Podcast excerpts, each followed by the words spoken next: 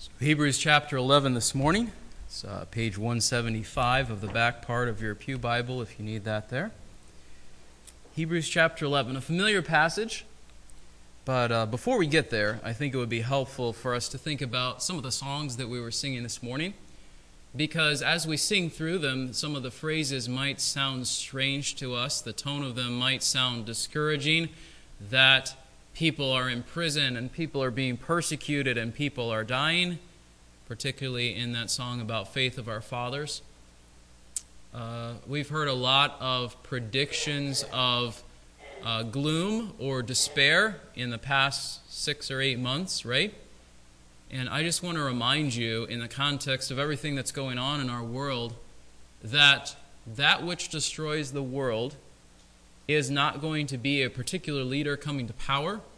It's not going to be a particular disease. It's not going to be a particular war. It is going to be the coming together of all of the great threats and disasters and destruction that God has foretold in His Word that are coming upon the earth for continued unbelief as an opportunity for God to demonstrate His great power and glory and as an opportunity for Him to save His people with a mighty deliverance. And so, in that context, we look at Hebrews chapter 11. Now, there's a lot of things going on in Hebrews chapter 11, and so perhaps this will serve to illustrate it. Suppose that you are a character in an adventure story.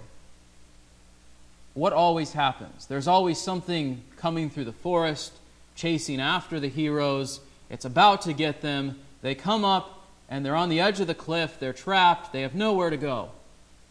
What often happens next? What often happens next is one of the characters or someone you can't see beyond the fog or the mist says, Jump! Or keep going. You're like, Why? There's a cliff. We're going to fall off and die if we do that, right? If they listen to that voice, what happens in any good adventure story? The person says, You did the right thing. Good job. Right? They're delivered. They make it safely to the next point in the journey. Their lives are spared. Right? We see elements of that in Hebrews chapter 11. Now, certainly, Hebrews chapter 11 is far more real than any adventure story we might have read or watched, right? But we see elements of this going on. And I want to make clear faith is more than just a leap. It's not a, certainly not a blind leap, right? There are people who say, well, just believe in God. It's sort of this hope for the best kind of thing. Uh, what was it? Pascal's wager, where he said, well, if you choose to believe in God and it was right, you're in a good place. And if you're wrong, then you've lived a decent life anyway. Faith is more than just playing the odds. I want to make that very clear. But there are parallels here to what I just described the adventure story and what we see in Hebrews 11. Faith this passage is saying to us leads us to God's reward. How does it do that? What's involved in that? God's reward involves His approval. Good job. Well done. God's reward involves His dwelling, a city whose builder and maker is God. God's reward involves the promise of eternal life, the resurrection that was spoken of at the end of the passage that we just looked at together. Um, and all of these things are received when we, as Moses does in the middle of Hebrews 11, weigh the future as better than the now. Okay? And as the last part of Hebrews 11 will show us, the path looks different for each of us. Familiar with the end of the book of Hebrews 11, potentially. Some see amazing deliverance of God in their lifetimes some through, go through great suffering and die. But what is common between both those groups who are trusting in God? They receive their reward from God. So let's talk about how we actually receive God's reward by faith. Faith connects us to God's reward. We see this in verses 1 through 31.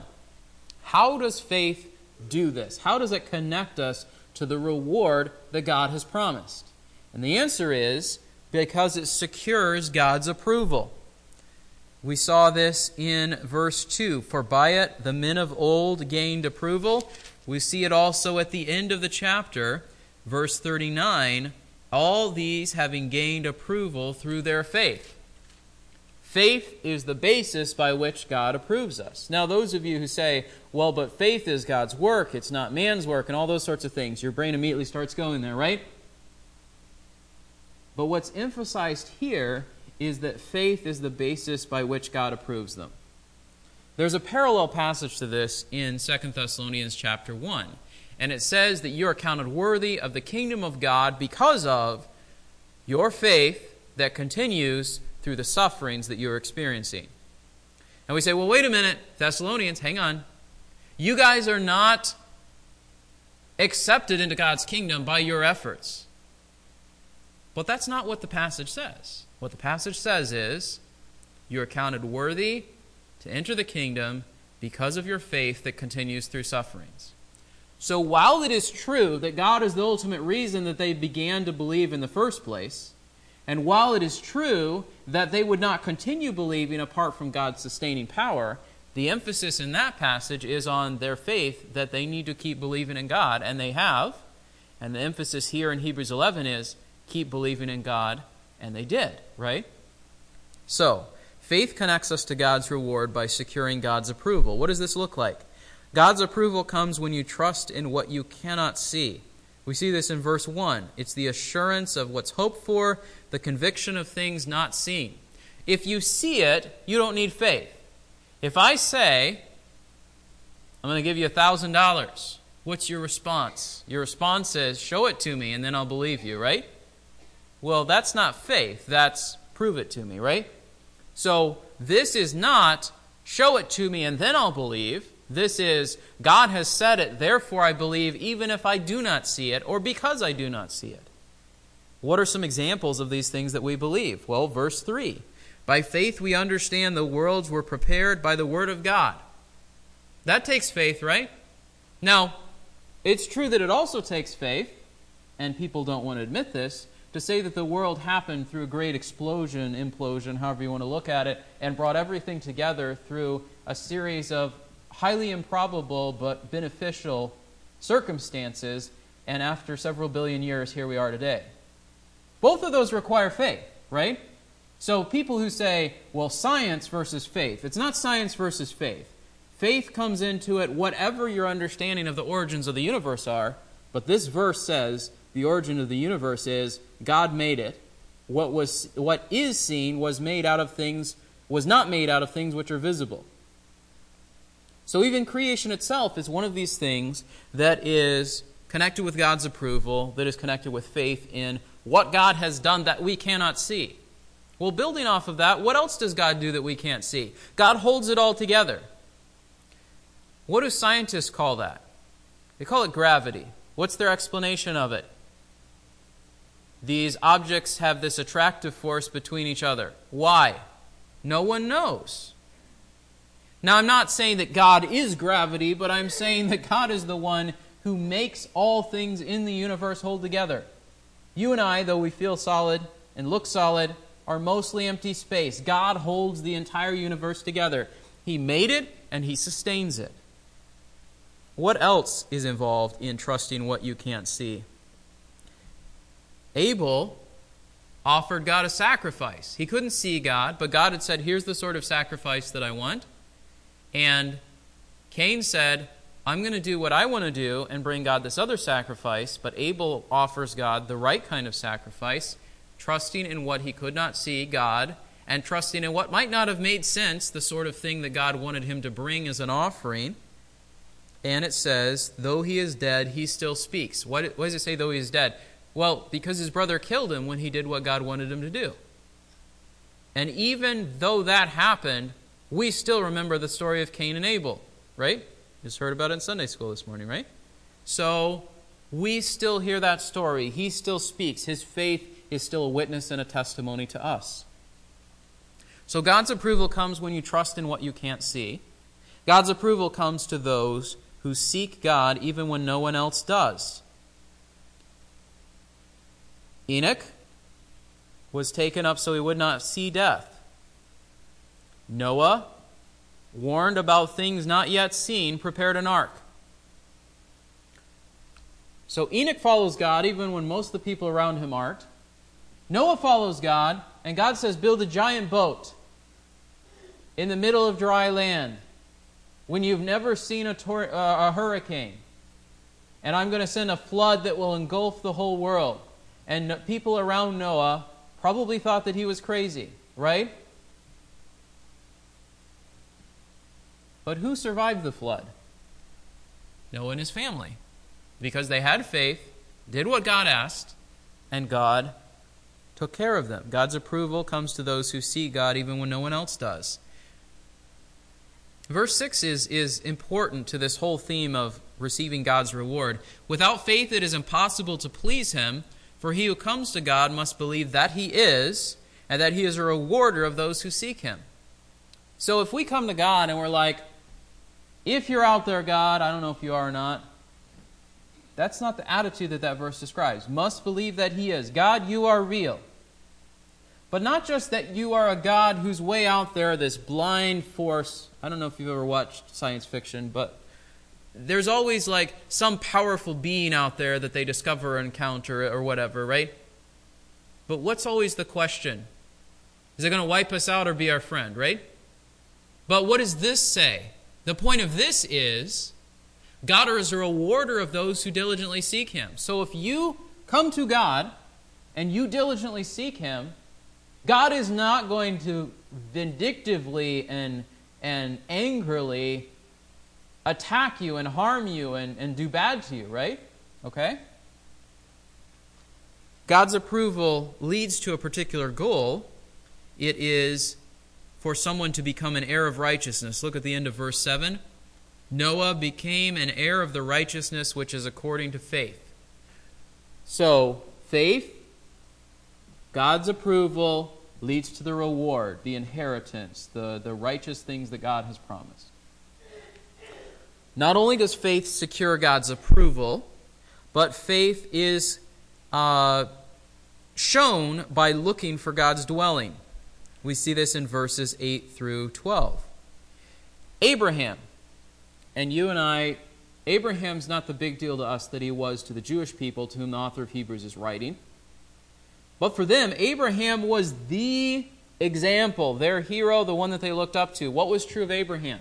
What was true of Abraham was God came to him and says, You're living here. I'm going to take you somewhere else. Leave and go to the place that I'm going to show you. What would your response be if God told you to do that? I'm not saying He does that today, but if He were to do that, what would your response be? We'd want to know where am I going? How long will it take to get there? What is it going to cost? Will I ever see my family again? There would be all these questions that would come into our minds. Abraham, according to the testimony of Scripture, packed up everything and went. And God said, I'm going to show you where you're going to go. We show faith by looking for God's dwelling, even if it is far from family and what you know, like for Abraham, even if it seems impossible. Why does it seem impossible? Well, I talk about in verses 11 and 12. God says, I'm going to take you to my dwelling, and you're going to dwell there, you and your family. Well, what's true of Abraham? No kids. Seems impossible that he would have any. 75 years old. He waits another 20 some years. He's almost 100. Still no child, right? And so he's left his family that he knew. He has no children to call his own, but God has made this promise that I'm going to provide a dwelling for you, and you're going to dwell there with your descendants. Even if it means, furthermore, abandoning all safety in this life. Well, verse 14, for example. Those who say such things make it clear that they are seeking a country of their own. They're, they confess that they're strangers and exiles in the earth. So people like Abraham who follow after God are not trusting in what this world has to offer in terms of security and inheritance and blessing, right? And it says, if you had been mindful before you went out, you could have stayed here and had all these things, right?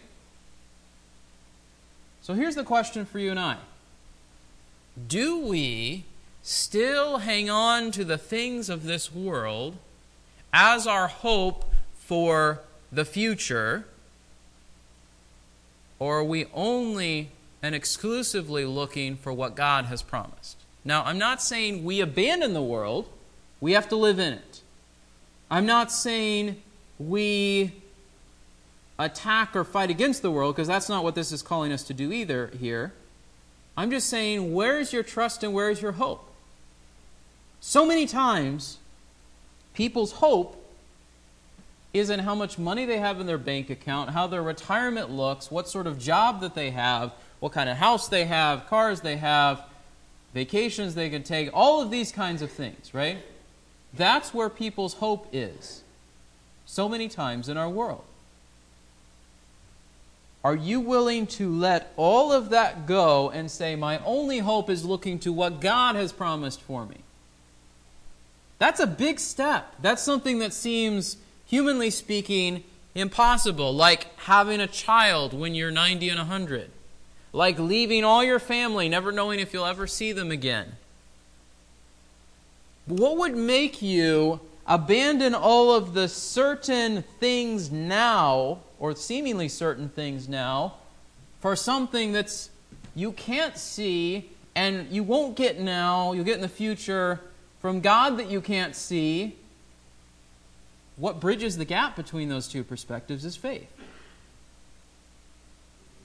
And it's not blind faith either. It's not a, a careless leap into something that you can't see. So go back to the story I was telling you. There's danger coming, you're at the edge of the cliff. What do you know for sure? You know for sure if you stay there, something bad's going to happen, right? So, what about in this life? In this life, what we want to pretend is that all of the amazing things that this world holds out to us will come true. Right? You will be rich. You will be happy. You will have all your dreams fulfilled. That's why so many people are, are dancing in the streets right now because they're like, all these things we work for will be fulfilled. And regardless of your feelings on politics, no person can fulfill all those things for you. And, as Jesus reminds us in the Gospels, all these things that we work so hard for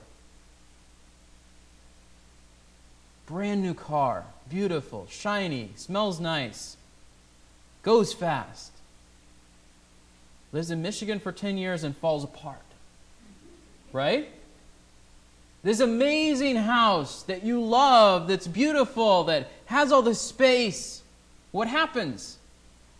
It gets dirty. It gets bugs in it. It gets things break. You have to fix them. This job that you're like, this is the best job ever. And then that person becomes your boss, or this person becomes your coworker, or you get passed over for a promotion however many times. This relationship that's going to satisfy every desire of your heart. What do you find out? That person's a sinner just like me, and as much as I sin and pretend like I don't, that person sins too. Whatever your dream is, children, sports, whatever, achieving some particular goal, this amazing vacation, it will never satisfy you. And so if you trust in it, the equation starts to look less crazy, right? It's not give up certainty for uncertainty, it's give up false promises for true promises. So, what these people did is they weighed dwelling on earth with dwelling with God, and they said, you know what? Dwelling with God is far better that's what I'm going to throw my life into pursuing.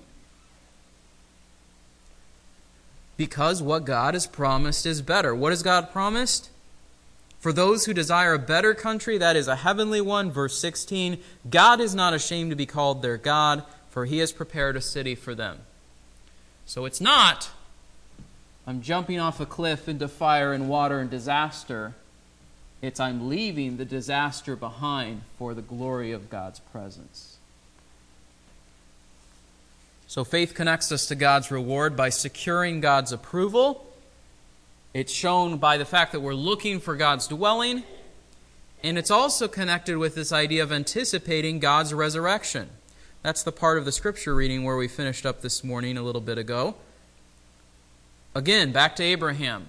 God tested his faith. God said, Abraham, you have one son. Are you willing to give him up as an offering to me? Now, people will look at that story and they'll say, How could a God ask someone to do this?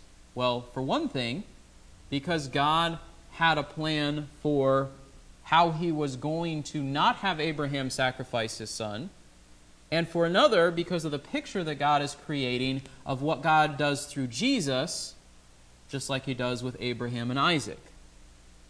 So, this idea of anticipating God's resurrection, God says, Abraham, go sacrifice your only son. How many of you would be willing to do that? You had one child he said, I'm going to give up that child because God asked me to. That would be an extraordinarily hard decision. I think most of us would say no. Why did Abraham say yes? Look at verse 19. He considered that God is able to raise even from the dead. We don't know all of what Abraham knew, but we know that he knew that God has the power to say, This person has died, I'm going to give them life once again. But what actually happens in that story is that instead of sacrificing Isaac, God says, I've seen your faith, I've tested it, you have continued in that faith. Now look over there. And he looks over there, and there's a sheep stuck in like a, a bramble patch. And he says, Go sacrifice that sheep. Well, that's a beautiful picture of what God does for us.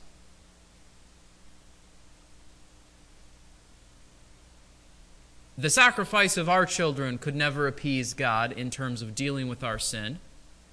But God has provided in our place, just like He provided in the place of Isaac the sheep, God has provided His own Son in place of sinners. And so, what that means is, God says, Love your neighbor as yourself, and I don't do it. Sometimes I actually try to do harm to my neighbor. God says, Love me with all of who you are, and I don't do it. I go do my own thing. I don't care about God. I ignore God. I, I don't live up to love God with all of who you are.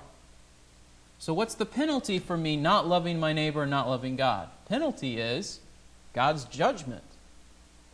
But in Jesus, whom God puts in my place, just like He put that sheep as sacrifice in the place of Isaac, God says, You can be forgiven of your sins, and because of what Jesus has done, I can view you as righteous and holy in my sight. And not just that, it doesn't stop there. Not just, you won't face my wrath, but I'm going to give you all these blessings. And what are those blessings? The things that this passage is talking about God's reward, God's salvation, the resurrection. So, what's the connection for us? The connection for us is this. Just like Abraham believed God is able to raise people from the dead, and verses 21 to 22, by faith, Jacob, as he was dying, blessed each of the sons of Joseph and worshipped on the top of his staff. By faith, Joseph, when he was dying, made mention of the exodus of the sons of Israel and gave orders concerning his bones. Abraham said, God can raise my son from the dead if he calls me to sacrifice him. Jacob says, I believe in God. Joseph says, I believe that even though my people are going to be slaves in Egypt for four generations, they're going to return to the land that God has promised them, and they're going to take my bones and bury them in the land of promise, and someday I'll be raised. The passage doesn't say that, but I think if Abraham had that expectation, Joseph would have had that expectation as well. So, anticipating God's resurrection. So, when it comes to a test of faith like Abraham experienced, we tend to think there's only two options. We think the first option is do what I want, and the second option is do what God wants. And the first option is do what I want and keep everything, and the second option is do what God wants and lose everything. And we fail to consider that probably in every case there is a third option. And what is the third option? The third option only exists if we take into account God's miraculous power. We see this in questions of ethics, right? It's either lie to the people who are trying to harm a group of people, or tell the truth and you and those people die. Which fails to consider that there's at least a third option, which is tell the truth and God protects you. Or, as Hebrews will say later, tell the truth and you die, and there's the promise of the resurrection, and God is still with you in all of those circumstances. So there's a third option, and when we believe in God's miraculous power and connected with the resurrection, we see that. And when we have faith, that brings the resurrection closer to our sight. Joseph standing here and saying, In generations from now, God's going to take you back to the land of Egypt, so I'm going to make you make a promise that you're going to fulfill then. How can he make a pro- ask them to make a promise that spans generations? Because from his perspective, those two things are not so far apart.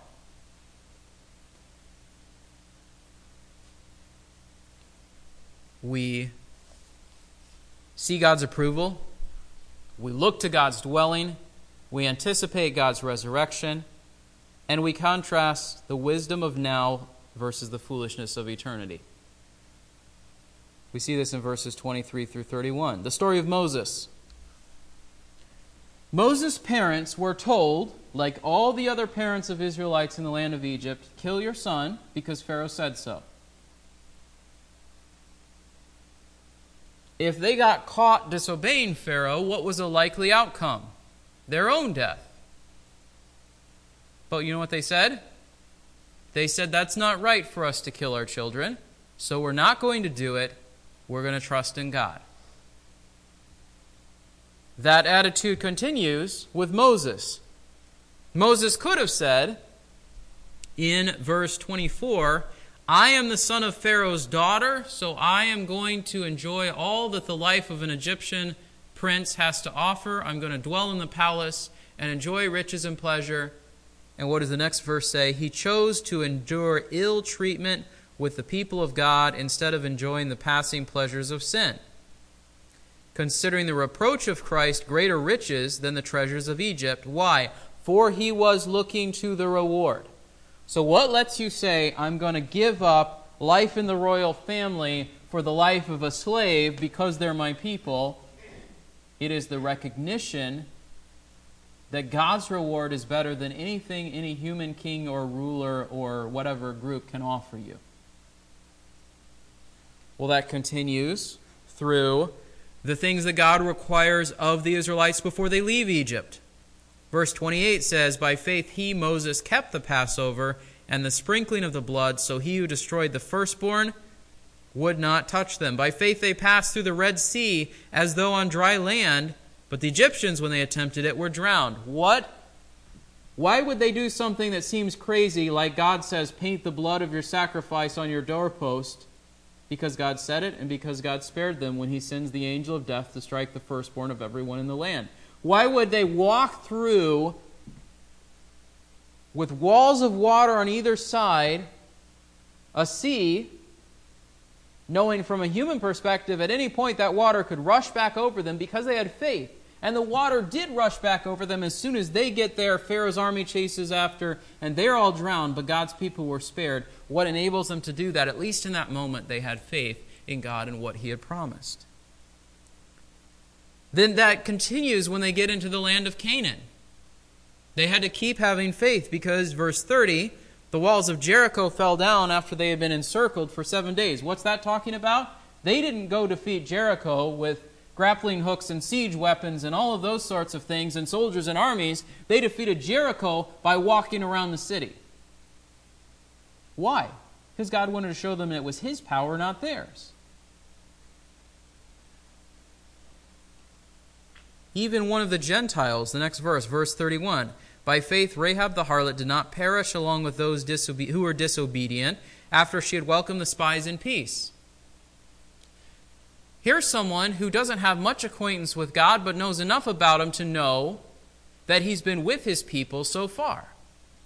And she chooses to believe in him. Now, humanly speaking, it would have made much more sense for her to turn them in to the authorities of Jericho and receive a reward and not trust that what they said was true, that God was going to come destroy the city. But she didn't do that.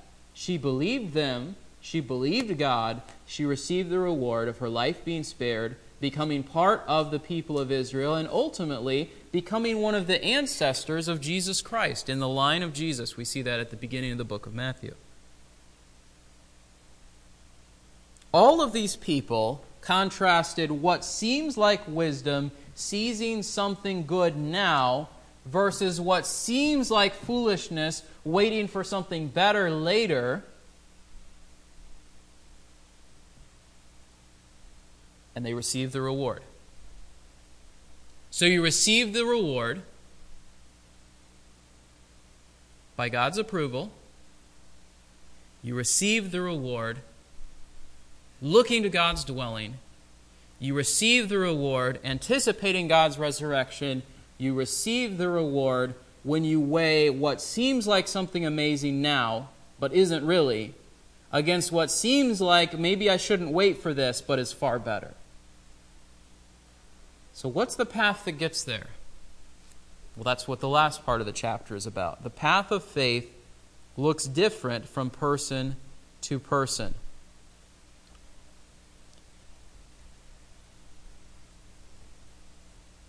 Think back to what it said in chapter 10. We should hold firmly and without wavering. And then think about what the last few verses here say. Verse 32 what more shall I say? Time will fail me if I tell of Gideon, Barak, Samson, Jephthah, of David and Samuel and the prophets, who by faith conquered kingdoms, performed acts of righteousness, obtained promises, shut the mouths of lions, quenched the power of fire, escaped the edge of the sword, from weakness were made strong, became mighty in war, put foreign armies to flight. Women received back their dead by resurrection. That's verses 32 through the first part of 35. That all sounds pretty good, right? You win. God delivers you. He does miracles. Shadrach, Meshach, and Abednego go through the fiery furnace. Daniel goes through the lion's den. The armies that surround the city of Jerusalem are wiped out by a plague, and the commander goes home in defeat, and God delivers his people by mighty acts. You're like, that's what I want. Some will see amazing victories in this life. But some will also see great trouble in this life. As we continue through the passage, verse 35, others were tortured, not accepting release, so they might obtain a better resurrection. And others experienced mockings and scourgings, yes, also chains and imprisonment.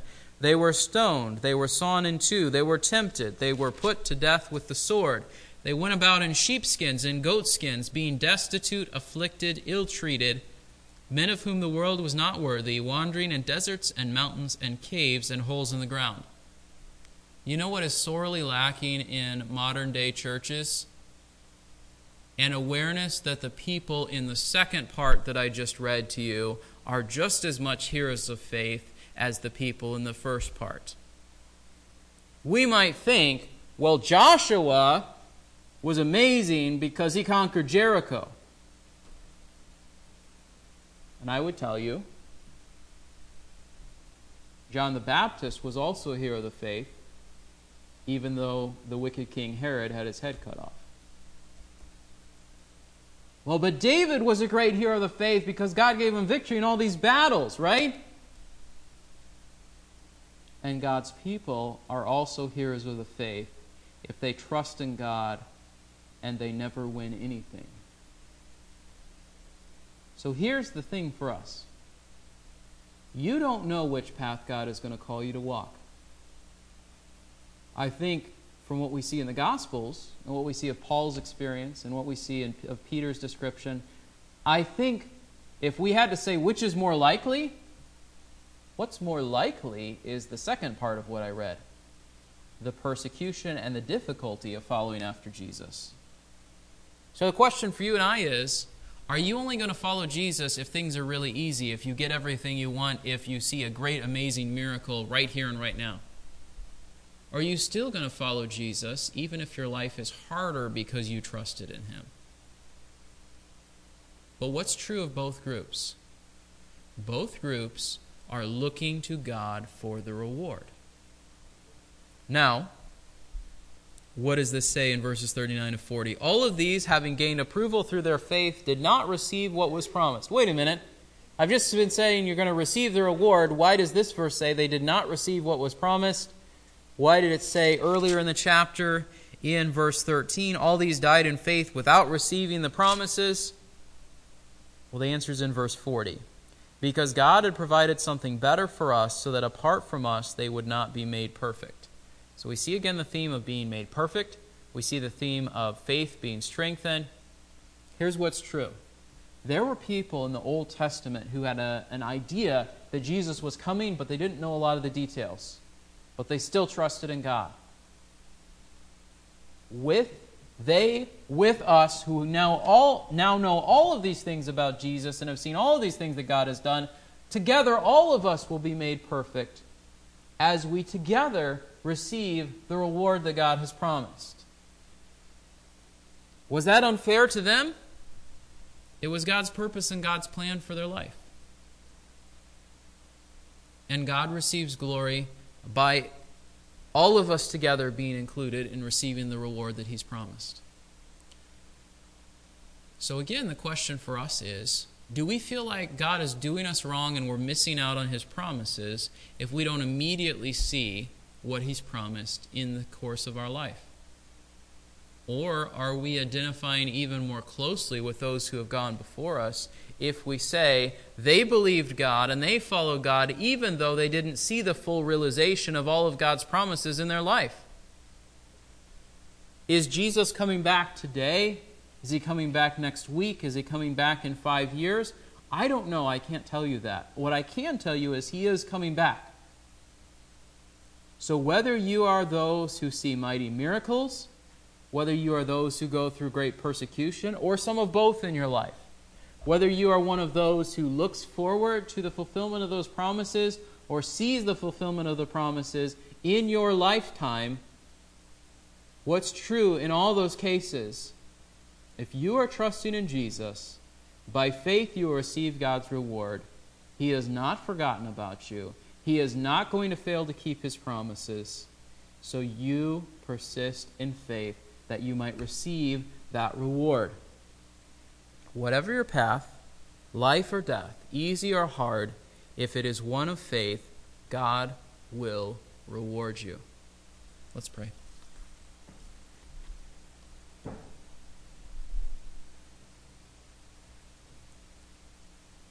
God, you are our Father. You have made good promises to us. We ask that you would give us the faith to believe them and to live according to them and to be sustained in a life of faith as we look for that day when faith will be made sight, when Jesus will come and make all of your promises true, and we will spend eternity with you. Help us to see the how much better that is than anything that we can see in this life. And there are many good things in this life, but all of them fade in comparison to what you have promised us in Jesus. Help us to see that and live by it. In Christ's name, amen.